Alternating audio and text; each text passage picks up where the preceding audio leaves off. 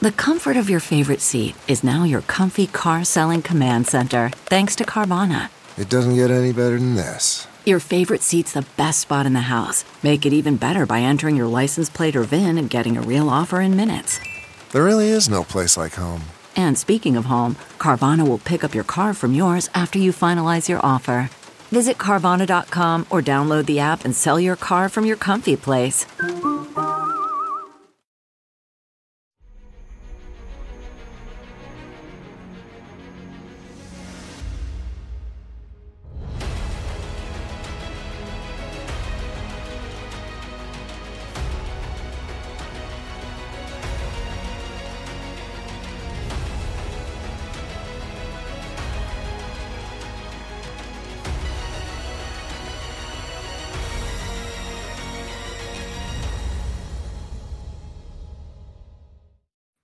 Hi, everyone. Judge Andrew Napolitano here for Judging Freedom. Today is Tuesday, September 12th, 2023. Lieutenant Colonel uh, Tony Shaffer joins us now. Tony, thank you very much uh, for uh, joining us again. Always good to be here. What do you what do you make of the uh, wisdom or potential danger for the U.S. and U.K. and various other uh, countries with smaller navies engaging in war games? In the Black Sea. I mean, is that trying to provoke the bear? No doubt. I mean, there's certain cultural and regional um I don't I don't want to say traditions. not it's not the right, right word. There's just basic uh, taboos, if you will, that militaries generally follow to not have the perception that you're trying to provoke someone. Uh, you can be very antagonistic by running your navy around uh, areas which a, a, country believes is theirs. I mean, look, uh, I don't believe for a minute the Russians will be running uh, their a, a, series of, of exercises in in uh, just off Miami or down by Key West. It, it just would not go over well. I just I'm pretty sure, Judge, the U.S. Navy would have a problem with with five uh, Russian cruisers cruising around, you know, oogling the girls on the beach in, in Key West. I just don't think it would work. So you start doing that in Black Sea. Yeah, I think you're going to to, to raise the ire of uh, those who have traditionally had dominance within the region. And the only reason you would do that is to basically to antagonize someone. I do believe that. In terms of chain of command, Tony, how high up uh, would uh, an exercise like this uh, have to be approved, and how oh, expensive oh, would it be? we talk about the president, or we talk about the chief of naval operations. Somebody had to approve sending all this all this personnel and heavy equipment there. The, the, CNO would have to approve it, and the chairman of the Joint Chiefs would have to essentially uh, direct it, uh, and that would be briefed to the White House. Would President uh, Biden know? Probably not. Uh, Jake Sullivan would, would, most certainly know. This is something that you would not necessarily bring to a president, but you would have the staff advise because naturally people like us are going to talk about it, and there'll be things reported about it. So this is why the White House is aware. Now, uh, things like this are usually planned well in advance. Uh, there's a number of working groups, both at EUCOM. This is going to be done under the auspices of the European Command. That means it was done as a as as an as a uh, as a, uh, function of of EUCOM and NATO. Nothing happens in, in EUCOM without NATO being at least briefed or vice versa. So this was fully uh, sanctioned, at least briefed to all European leaders as well. So there's a lot of of, of uh, folks who were briefed in advance on this. Anybody who is a any NATO nation who participates in uh, activities in Belgium in the headquarters was aware of this. And and when they say war games, yeah, what what does that mean? Does somebody play the adversary? There's two two categories of, of war games. There's a, a an FTX, uh, which is basically a, a tabletop exercise. Basically, you really don't get into doing anything. It's all like you pick up the phone and call and you pretend. It's, it's a game of pretend. Actual military exercises, like we're talking about, is where you put ships in the water.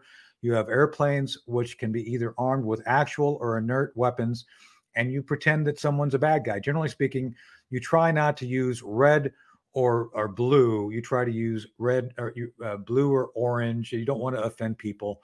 but then you can do actual exercises over a period of time. These things generally run uh, a week to 10 days, and you do everything you would otherwise do in combat over that time. And, and generally, you have referees, raters, and things like that trying to evaluate how effective your response is to certain military inputs that are given to you by the exercise controllers. Would, would the Navy have live rounds in their big guns aboard their ships when they're doing this? The answer is it depends.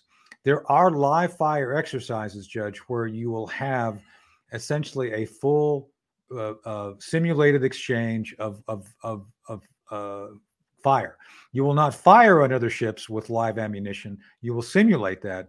It doesn't, but you still can do live fire exercises against drones or other inert targets to try to test uh, the readiness and capability to respond to something. So, so the answer is I don't know what they're doing in this case. Okay, so you probably know what I'm driving at. I mean, in in the Black Sea, where there are many ports, yes, um, uh, and where the Turks are very happy to receive all the grain they can because they're the king of the hill when it comes to turning grain into flour. Right.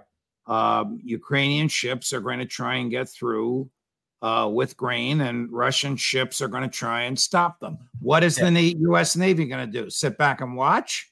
Well, again, it depends on the policy. Right now, the the policy is to avoid direct confrontation between the two navies. Uh, Russia has been far more aggressive going after our, our, our ships than theirs. I mean, they've done but flyovers, and I know Doug's not going to like Doug Doug Macgregor's not going to like this, but yes, the Russians behave very aggressively around us, and they've done very aggressive things, very dangerous things, uh, like taking down drones. I mean, that's not that dangerous, but it's very provocative. So it, we are back to kind of a Cold War gamesmanship. With that said, Biden does not want to see an escalation that he can't control. He wants to be he, he, wants to have his cake and eat it too, Judge. That is Biden. He wants to have sufficient military uh, stress and friction that he can say, "Look, I'm a wartime president. Look at me."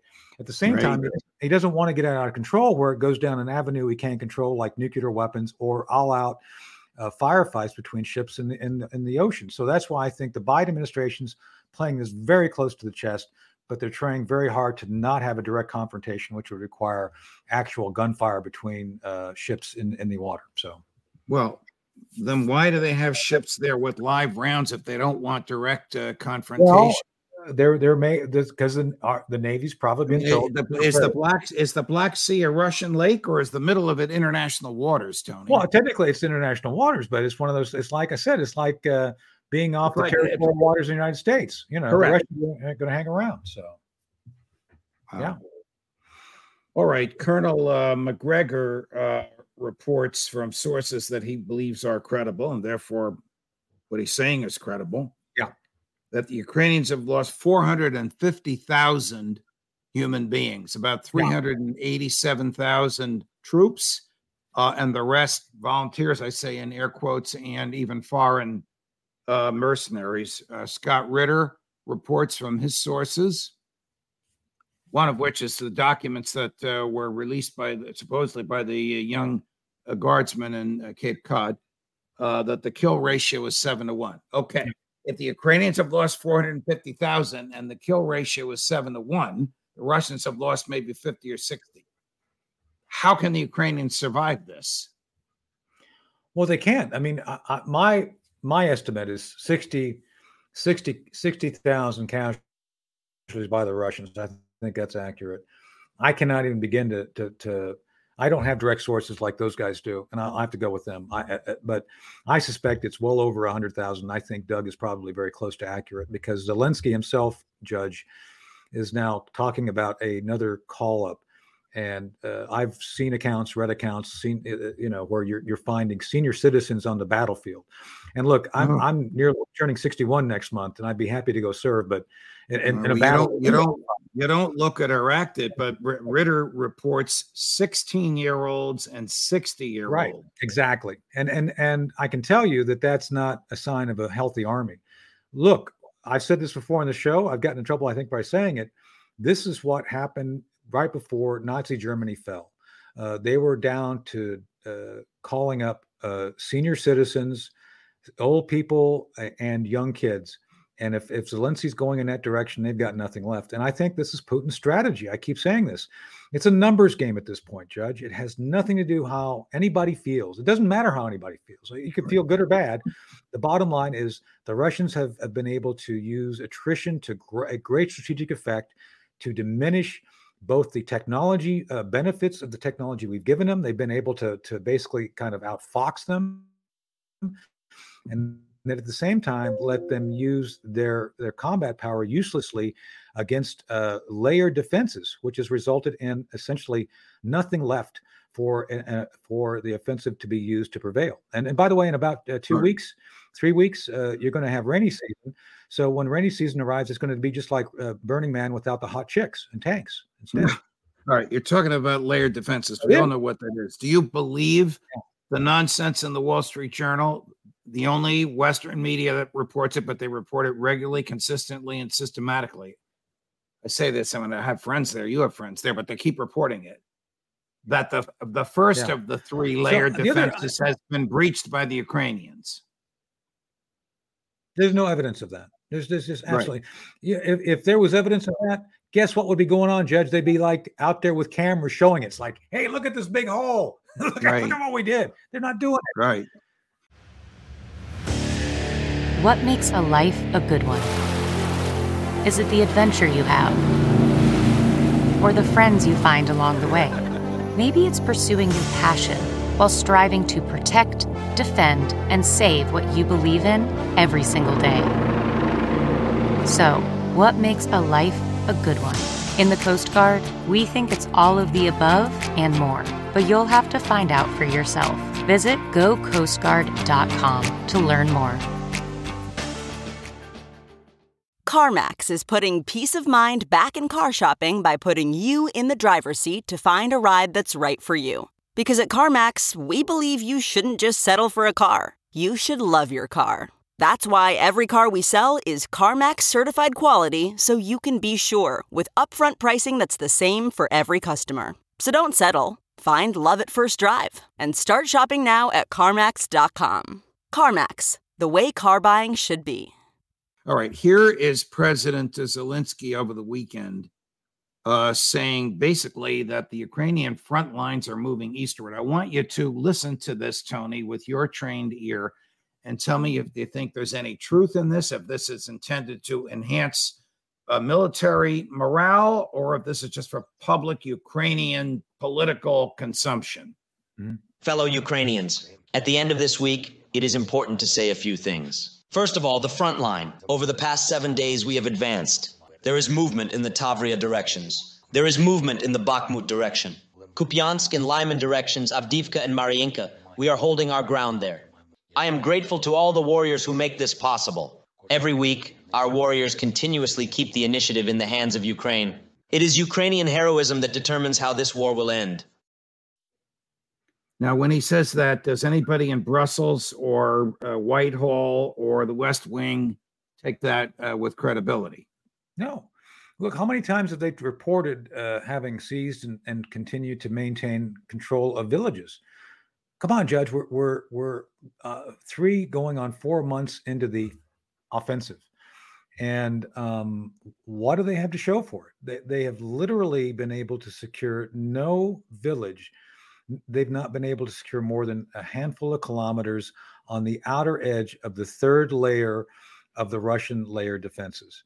So I just don't know what he's saying. I think maybe he's saying that for purposes of um, morale, but anybody who takes that to the bank will be essentially uh, going home with no money because there's no there's there's no evidence of what he's saying is actually factually uh, sustainable or accurate. Here's uh, General Milley. I believe he's standing next to his British uh, counterpart. The, the other gentleman doesn't say anything, and I'm not sure it's an American uniform. You'll know. Um, thing almost the same thing. We don't know which way it's going, but we see some see some movement, and we're optimistic. Yeah, the Ukrainians have achieved very steady progress, and they've maintained uh, a depth of combat power that is significant. And there's still a reasonable amount of time, probably about 30 to 45 days worth of uh, fighting weather left. So the Ukrainians aren't done. This battle's not done, and they haven't achieved. Uh, they haven't uh, finished the fighting part of what they're trying to accomplish. So we'll see. It's too early to say how this is going to end. They at least have achieved partial success in what they set out to do. Uh, and then uh, we'll get the cold, as you mentioned. It'll start, uh, the, the, the, the, rains will come in. It'll become very muddy and it'll be very difficult to maneuver at that point, and then you'll get the deep winter. Uh, and then at that point, we'll see where things go. But right now, uh, it is way too early to say that this offensive is failed or not failed. Uh, there's still heavy fighting going on. the Ukrainians are still plugging away with steady progress through the through the the various defensive belts that the Russians have put in place. So that that cannot be true. He could not have said that under oath. Steady progress through the various defensive belts. We know what those three belts are. Right. So, Judge, this is um, this is just more evidence that the, the Department of Defense, and by the way, the Defense Intelligence Agency had one of their analysts do a interview with one of the British papers. Uh, uh, and this the senior DI analyst said there was a he said there was significant evidence of potential uh, favorable outcome because they may there may be a 40 to 50 percent chance that by the fall, by November December by by winter, the Ukrainians will prevail. It's like it's it's constant it's constant projection and aspirational thinking. There there is it's it's all vaporware to use a term we used to use when we saw people coming with information that had no substance. It's all vaporware at this point, and there's no there's no evidence. Judge, take my word for this.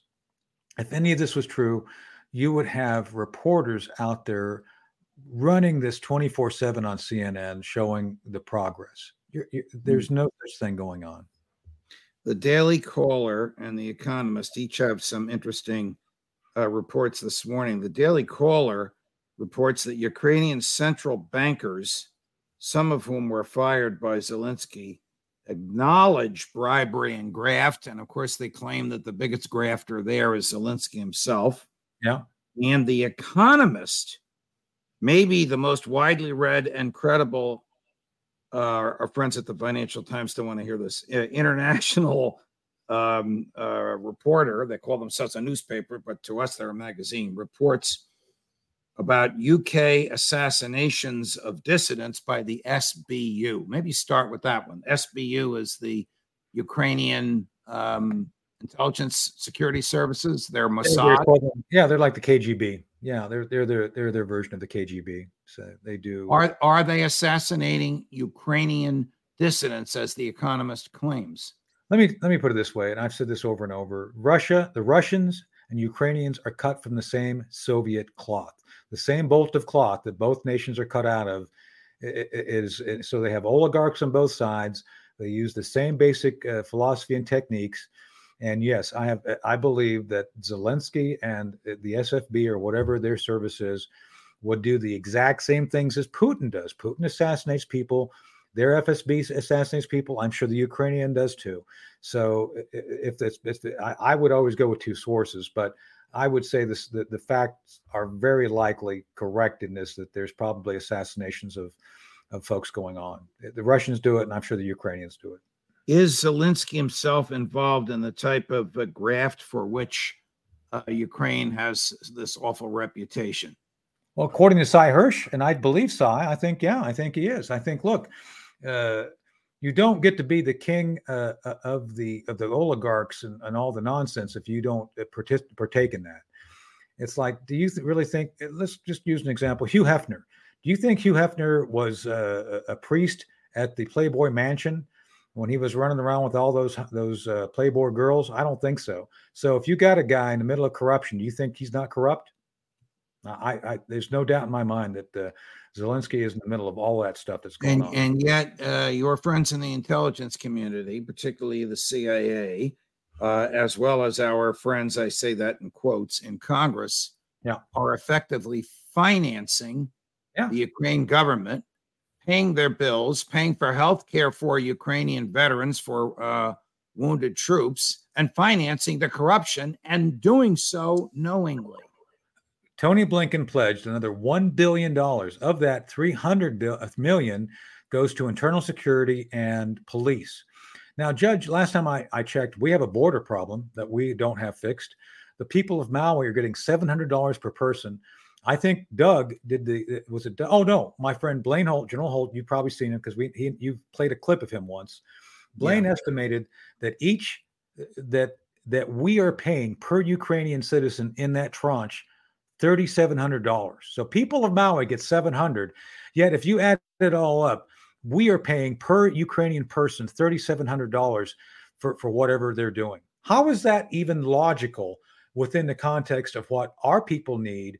And versus the fact that I don't think there's going to be any positive outcome and uh, for, for what we're funding regarding the war. You so, and I have a lot of friends in the Congress, particularly on the uh, Republican side, and man, they are silent when it comes to money. I know. Joe, I don't get it. Joe Biden another 28 billion. I just can't see a Republican House of Representatives giving him that. Can you? No, I, I don't. And and again, uh, you've got people who are going to be very vocal about this. But the problem is this even some of the friends that we have still get certain money from certain organizations that there it's hard to say no to and that's the military industrial congressional complex. There you go. And, and i i got to tell you you know eisenhower called it. You and i've spoken about this both in person and and here on your show. Uh, it's it's very difficult when when you have so much money floating around uh, uh you know and mcconnell blurted out. Leader McConnell uh, had finally admitted that all that 113 billion dollars, most of that's going to be spent in Washington supporting defense industry. So it's hard. It, it I, I, it's not hard for me. I don't. I'm not on the take. We don't get any money. My th- think tank. We don't. I don't get any money from those folks. I'm just saying, some of those folks. And by the way, big think tanks, uh, Center, the Institute of War, uh, Heritage, they all get money from those folks. So you know. Wow. Well, were you surprised? Last question, because I have to run. Yeah. Uh, when uh, Putin said last night that the Soviet invasions of Hungary and Czechoslovakia were wrong. Well, I think Putin. he was a child when that happened. I think he's he was someone who really did want good relations with the West.